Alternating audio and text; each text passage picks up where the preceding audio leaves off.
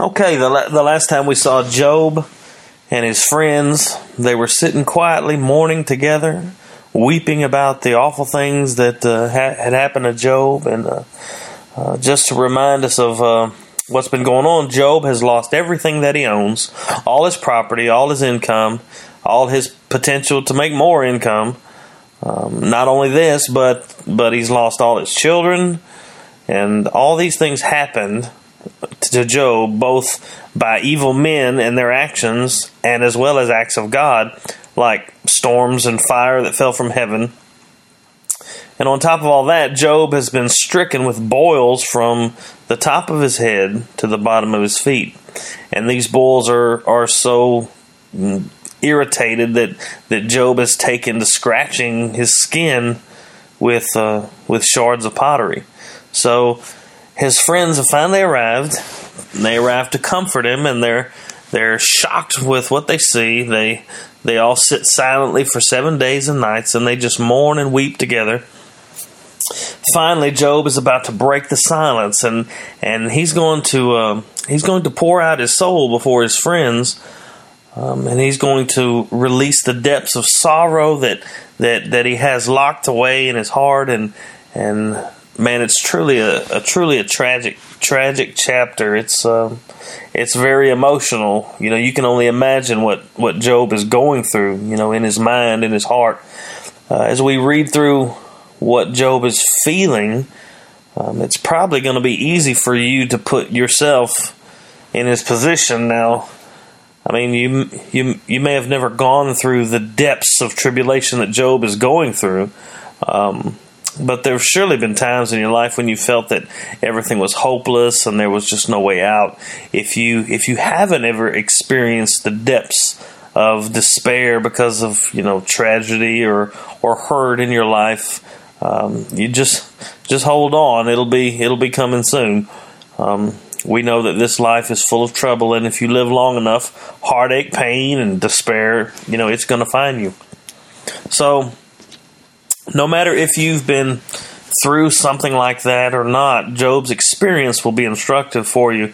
We, uh, well, whether you like it or not, we live in a Genesis three world, and and that means that everything everything here is not right. Uh, nor will it ever be right until Christ returns and there's a new heaven and a new earth um, because we've we've heard the story of Job so often. It's uh, it's easy for us to get used to the the tales of his loss and and all that he went through. Um, but here in chapter three, Job is going to just let all his emotions lay bare for the world to see, and he's going to put put words to his sorrow in the hearing of his three friends. As we uh, as we read what Job says, I want you to try with me to listen with new ears and really understand the great despair that this man is in. I mean, he has literally lost everything and has no hope of ever regaining any semblance of a normal life for all intents and purposes. Um, Job's life is is over. He's probably, you know, in his own mind, and surely those around him, he is uh, he is at the state and status that he's going to be the rest of his life. You know, there's uh, there's no coming back from something like this, uh, especially with the um, the health issue that he has because you know he he has become unclean among society. No matter what he you know, no matter what he tries to do or does, you might say, well, he can just pull himself up by his bootstraps and and start growing new herds and establishing new businesses and having new children. But uh, with his with his skin disease the way it is, he, he would remain an outcast of society, and and that would pretty much be impossible. So, the first thing we hear from Job is that he wishes that he had never been born. Have you ever you ever felt like that? Job is thinking that his pain is so great it would have been easier and better if he had never even existed at all. Now I want you I want you to really understand what he's trying to say here. Throughout Job's life, he's been blessed. I mean, he was blessed with good times, friends, prosperity, a great family. Surely, through all that time, Job enjoyed life, and and uh, he had plenty of times when when everything seemed wonderful and life was worth living, and it was just a, a quintessential life of blessing and, and prosperity and goodness. But here, Job says that he would trade all that. He would trade all that he had experienced his whole life, every blessing, every moment of pleasure, every happy time, all that. He would trade all that away to uh, to not have to experience the pain that he's feeling like right now. Uh, in fact, he sounds pretty mad that he was ever allowed to live. He sounds like the day of his birth is now his enemy, and he wishes that, you know that for somehow he could take vengeance upon it. Let's let's read verses one through six, and I'll show you what I mean. After this, after the seven days of silence that his friend sat there, after this, Job opened his mouth and cursed the day of his birth. And Job said, verse 3, Let the day perish on which I was born, and the night that said a man is conceived.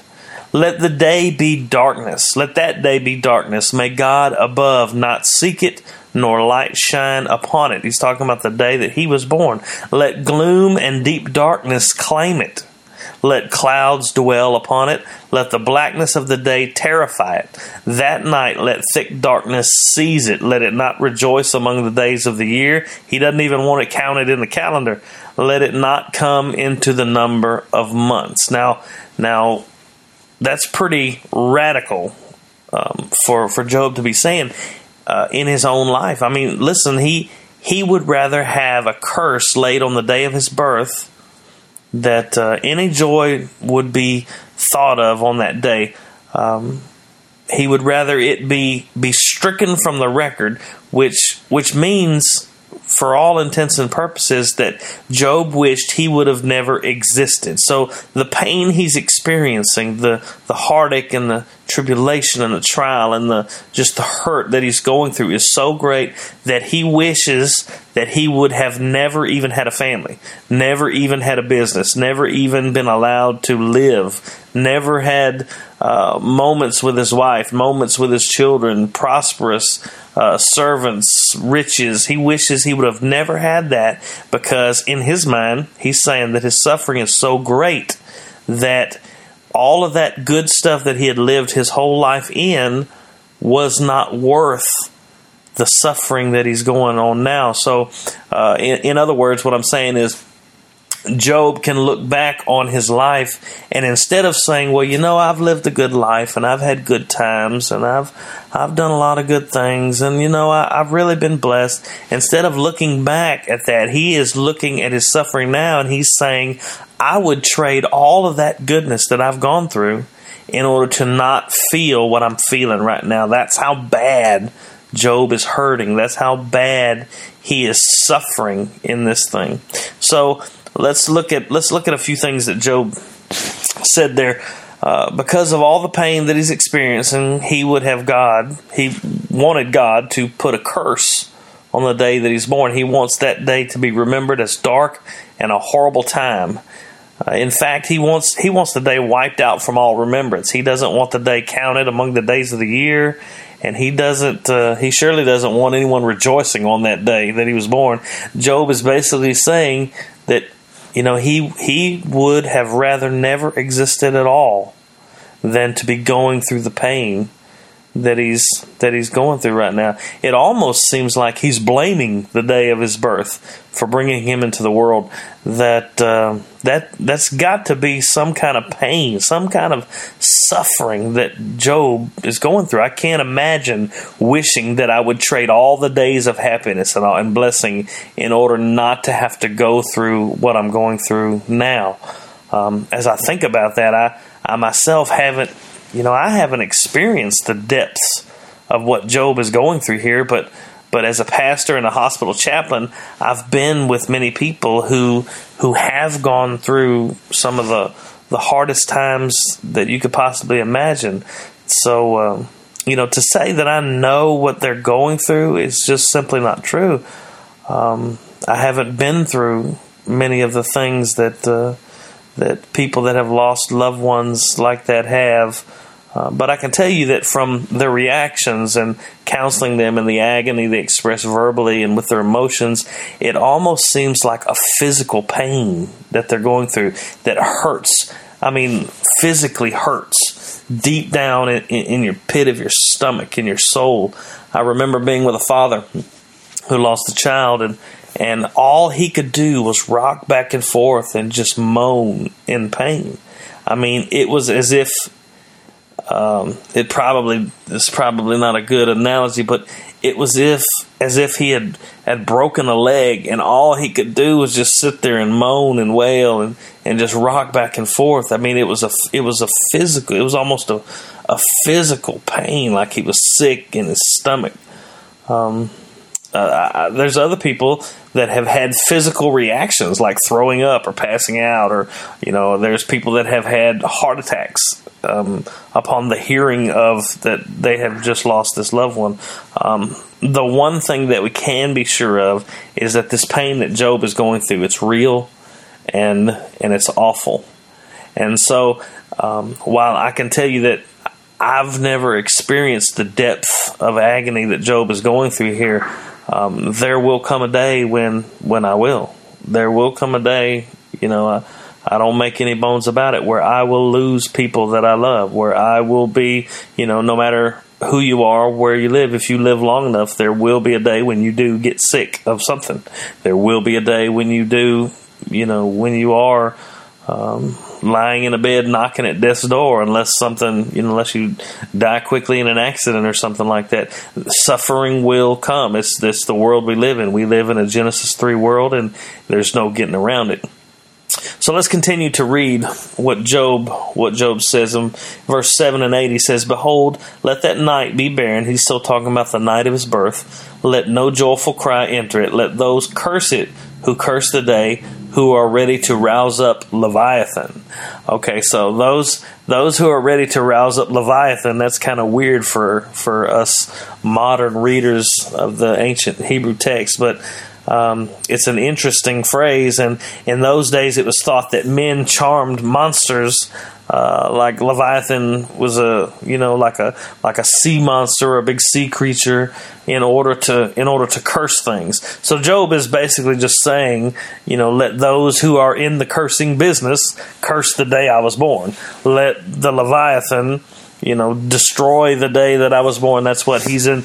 He is uh, invoking a curse upon upon the day that he was born. He continues in verse nine and ten, saying, "Let the stars of its dawn," still talking about the day of his birth, "let the stars of its dawn be be dark." Let it hope for light, but have none, nor see the eyelids of the morning, because it did not. This is why he wants it cursed. In verse 10, it says, Because it did not shut the doors of my mother's womb, nor hide trouble from my eyes. He's saying, I would have rather. He's saying that the day of his birth is to be blamed, that it did not shut the doors of his mother's womb and not let him out. And, and therefore, you know, if he would have never been born, the end of verse 10 says, uh, trouble would have been hidden from his eyes. He's saying, I would have rather never even been introduced into this world than to be going through the trouble that I'm going through. It's almost like he's blaming the day of his birth. If if God knew that he would be going through such suffering, why in the world would he even let Job live on the day he was born? It would have been better if he had never seen this awful fallen world than to have you know, than to have to go through the pits of despair and suffering. he says, verse 11, Why did I not die at birth? Come out from the womb and expire. Uh, why did the knees receive me? Talking about his mother's knees. Why did he come out of the womb? Or why did the breasts? Why the or why the breasts that I should nurse? For Verse 13, for then I would have lain down and been quiet. He's talking about I would have died. I would have slept, then I would have been at rest. Now, he's not talking about rest as in, oh, I'm going to heaven and be with God. He's just talking about I would have I would have slept in the grave and not have to gone through this suffering. Verse 14 says, I would have, well, end of verse 13 says, then I would have been at rest. Verse 14, with kings and counselors of the earth who rebuilt ruins for themselves, or with princes who had gold, who filled their houses with silver? Or why was I not as a hidden stillborn child, as infants who never seen the light? He said, If I would have been born dead, he said, I would have rested in the grave with all the great men of the world who it seem like they're enjoying blessing, they're enjoying ruling, they're enjoying the gold and the silver of this world. Uh, when they come to their end, they rest in the grave. And he says, Why in the world did God allow me to go through all this when I could have just as easily rested right next to those guys in the grave and never had to pass through all this? Job's asking the age old question that we that we all ask when we go through suffering. Why? Why why why? Now later in the book job will directly ask why he has to go through all this suffering that he's going through. But but here it seems like he is asking why in the world god would even allow him to be born to go through this this. Now remember throughout the book the information that we have as the readers we have more information than Job and his friends have. We know the first and second chapter of Job. We know what's going on behind the scenes. We know what God and Satan have been conversing about, and we know the the scheme that Satan cooked up, and we know what God is allowing to happen. Uh, Job's suffering is redemptive. Now that's a something you don't hear much anymore, but it is meant to to grow him in the grace and knowledge of God. Um, it is meant to test and to prove his faith. Um, God allowed Satan to wreak havoc on him for a purpose, and that purpose was for Job's ultimate good. So even though he is suffering at the deepest level you could possibly suffer, we know that God looks at Job and he sees him as blameless. He said so in the first chapter. But Job isn't aware of all that. Right now, he's asking God why he even let him be born if this is how his life was going to turn out. Have you ever thought like that? I can remember times in my life when I thought that uh, purpose, meaning, and enjoyment were lacking in my life, and I remember thinking that I was just surviving rather than actually living. I would look around and see people who seemed like they just had it made while I struggled with everything that I did. Um, it isn't quite what Job was going through, but uh, but his thought processes are, are, similar to what I was thinking at the time. Um, we should always remember that God works all things for the good of those who love Him and those who are called according to His purpose. Uh, that's Romans eight twenty eight. Now, it's an easy thing for me to say, but it is the truth. I mean, it's it's it's also pretty much the last thing that people want to hear when they're going through tragedy and sorrow, but that doesn't make it any less true. You know, I wouldn't as a hospital chaplain, if somebody had just lost a loved one or a child, I wouldn't bust in the room and go, "Hey, don't worry about it. God works all things for your good, so it's going to be fine." You know, that that's not how you comfort people who are in suffering, and that's not how you know that's just not how it's done. Um, if if I was in that position and somebody did it to me, I, I think I'd be pretty angry at them. But in the back of your mind, you know that that is where our hope lies. Our hope does not lie in the fact that you know, we are just in this world and anything could happen at any moment and you know, we're just on the on the head of a pin wondering what evil is going to take place next. No, we are in a world that is sovereignly controlled by our creator. Um, not a there's not a rogue molecule in the universe. I think uh, R.C. Sproul said that um, there is not a hair of your head that he doesn't know. There's not a sparrow that falls to the ground without his okay. So when suffering happens, and it does because we live in a fallen world, we live with the Satan and the flesh and the and, and the world. Um, we live in in this world of suffering. When uh, when that comes, we need to. The only hope that we have is that God is in control. He's allowing it for a good reason. He's allowing it for a good purpose. And when you start saying this is the purpose that God is, you know, why God is allowing this, then, then you're getting on very, very dangerous ground. um, the best we can do is say, oh, I just trust that you know what you're doing. Um, you know, um, I, God is in control and working for the good of his children. Now, do you believe that? I mean, do you really believe that? If so, then that will be the cornerstone for you to hang on to when suffering comes. Um, not to say that you won't have to struggle and fight, not to say that you won't have to wrestle to hold on to that faith, but it will be the only rock that will survive the tempest of despair and, and tribulation. Job's rationale for thinking that he would rather be dead or have never been born um, at all is that in death there's rest and peace. And the, the rest and peace here is not talking about, oh, I'm going to heaven and we're going to live eternally. Uh, for Job and in this day, they were just talking about the graves, talking about the place of the dead, where where we no longer have we no longer have to suffer and work and, and those things. Verse 17, he said, He's talking about in the grave, the there the wicked cease from troubling, and there the weary are at rest. There the prisoners are at ease together. They hear not the voice of their taskmaster. They don't have to, you know, they're not slaves anymore. They're not having to work anymore. Uh, verse 19, the small and the great are there, and the slave is free from his master.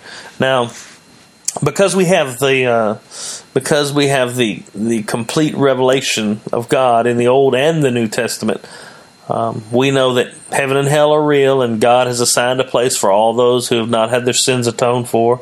Um, but here, Job is just simply talking about the grave. He isn't looking into the realm of eternity and seeing souls that are blissful in heaven or souls that are tormented in hell. He is just looking from an earthly perspective, from a man's perspective, at those who are in the grave, and they don't have to struggle with the pains of this life anymore. Um, he says that the wicked cease from their troubling, meaning they don't, you know, they don't trouble people anymore. They don't, they're not doing wicked things anymore. And those who are weary from all the hardships of life are finally at rest when they die. They don't have to go through those hardships anymore. He even says that the slaves are no longer. Um, they, they no longer hear the commands of their slave masters in death because there's no longer tasked they're no longer tasked to work as slaves.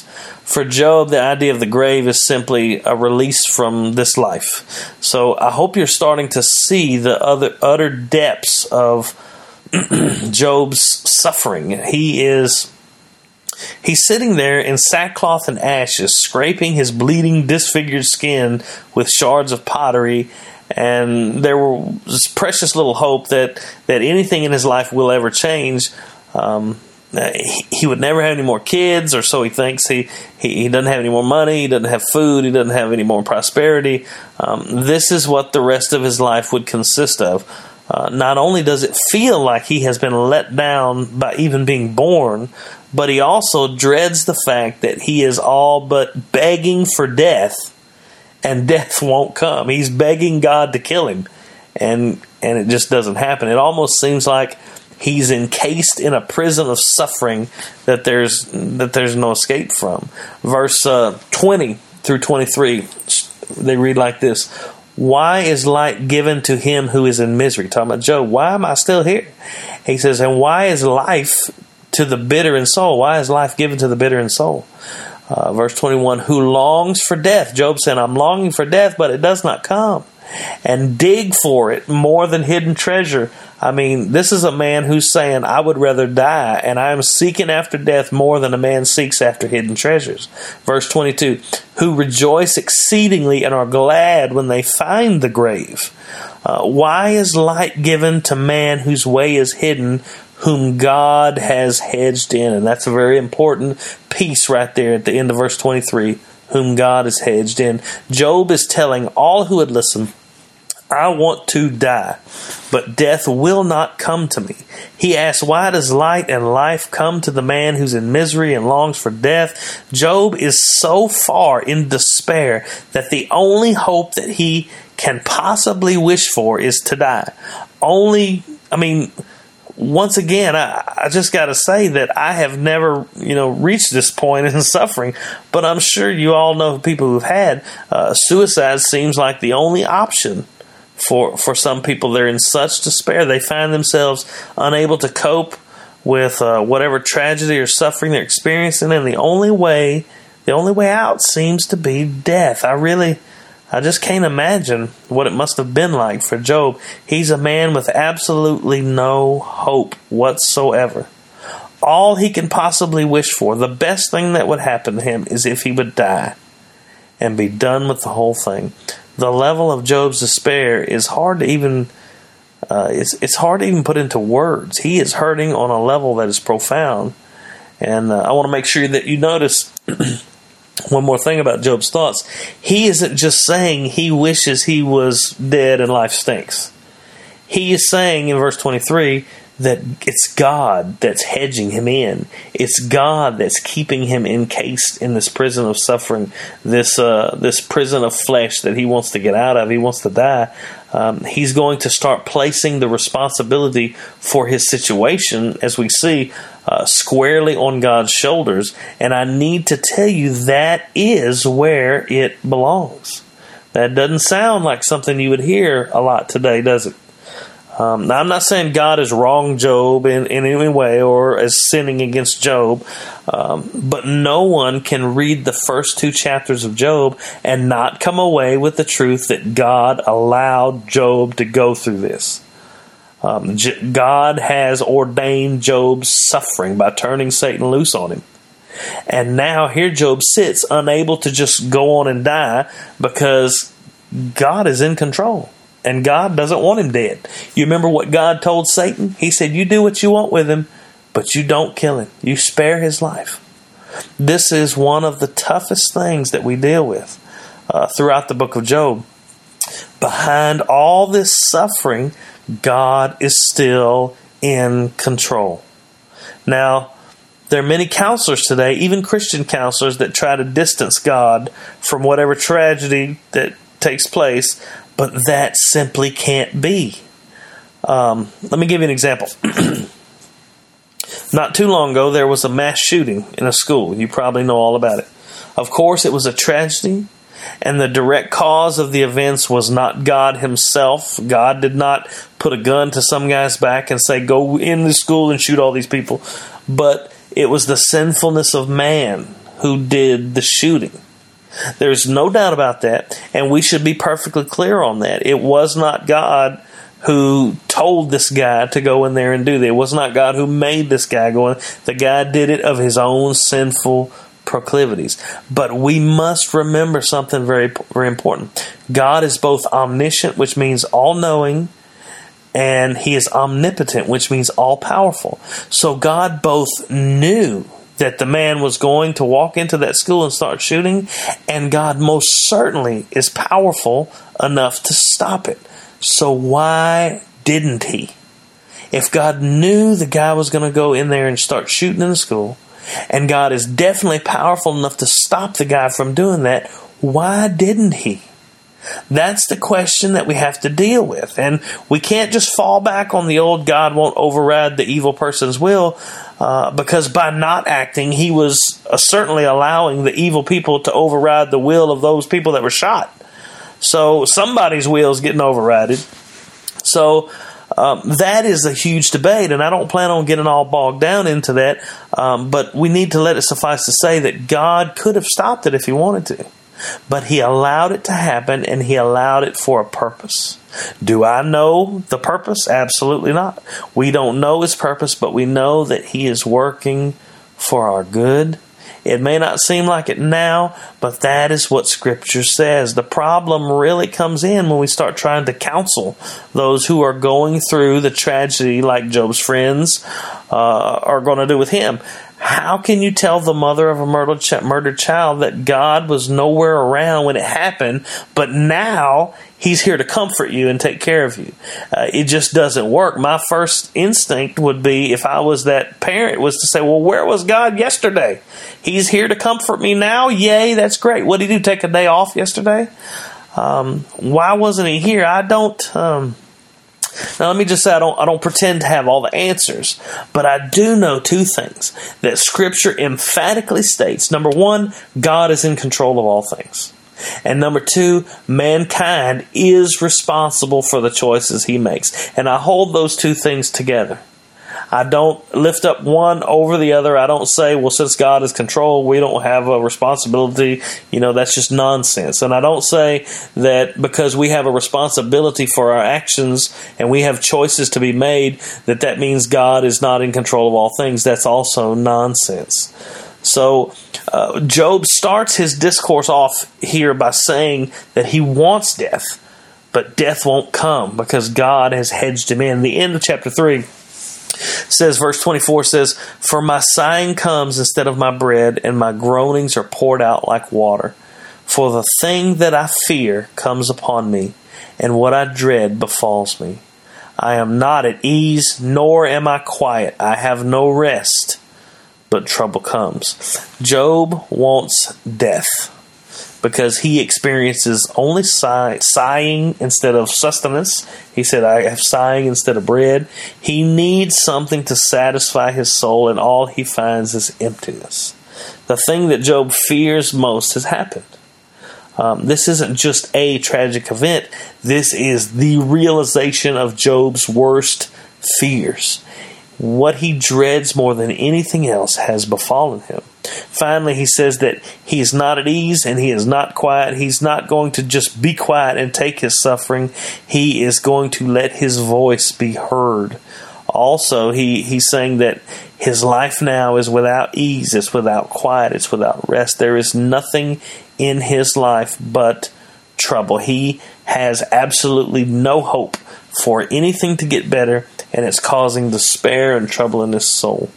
Um, so, what we see here is a man who has been brought as low as he possibly can be. And we know that God allowed Satan to do all this to Job. I'm not sure, I mean, I'm sure this isn't. Um, this isn't the feel good message you expect from, from most preachers, but the book of Job isn't intended to make you feel good. It's intended to show that even in the most intense suffering, God is working for our good. Um, it, it also shows us that there is such a thing as redemptive suffering, which brings us closer to God. I'm not saying it's fun or that everything will be okay, but, but it's true.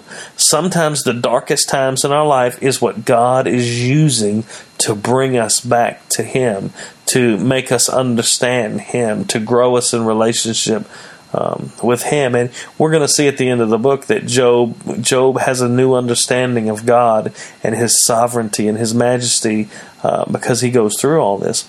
Uh, before Job's friends start giving advice which will be in the next chapter, let us uh, definitely remember two things as we go away from here. Job is not being punished for his sins. Remember chapter 1 and 2. He was called blameless by God himself, and God allowed Satan to test his faith. He wasn't sinless, he sacrificed and he did the things he was supposed to do to be devoted to God. Um, so he is not being punished for his sins in the, all this suffering.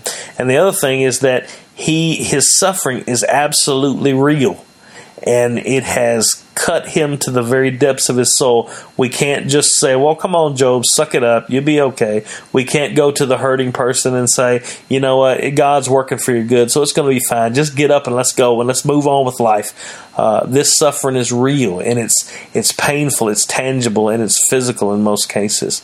So uh, what we see here in the in Scripture is God presenting us with the very depths of human suffering, and and what we're going to see next is three men coming along, and they're going to give Job all the wrong answers, and uh, and we're going to see how that we're going to see how that plays out in Job's life, and and also what God has to say about that.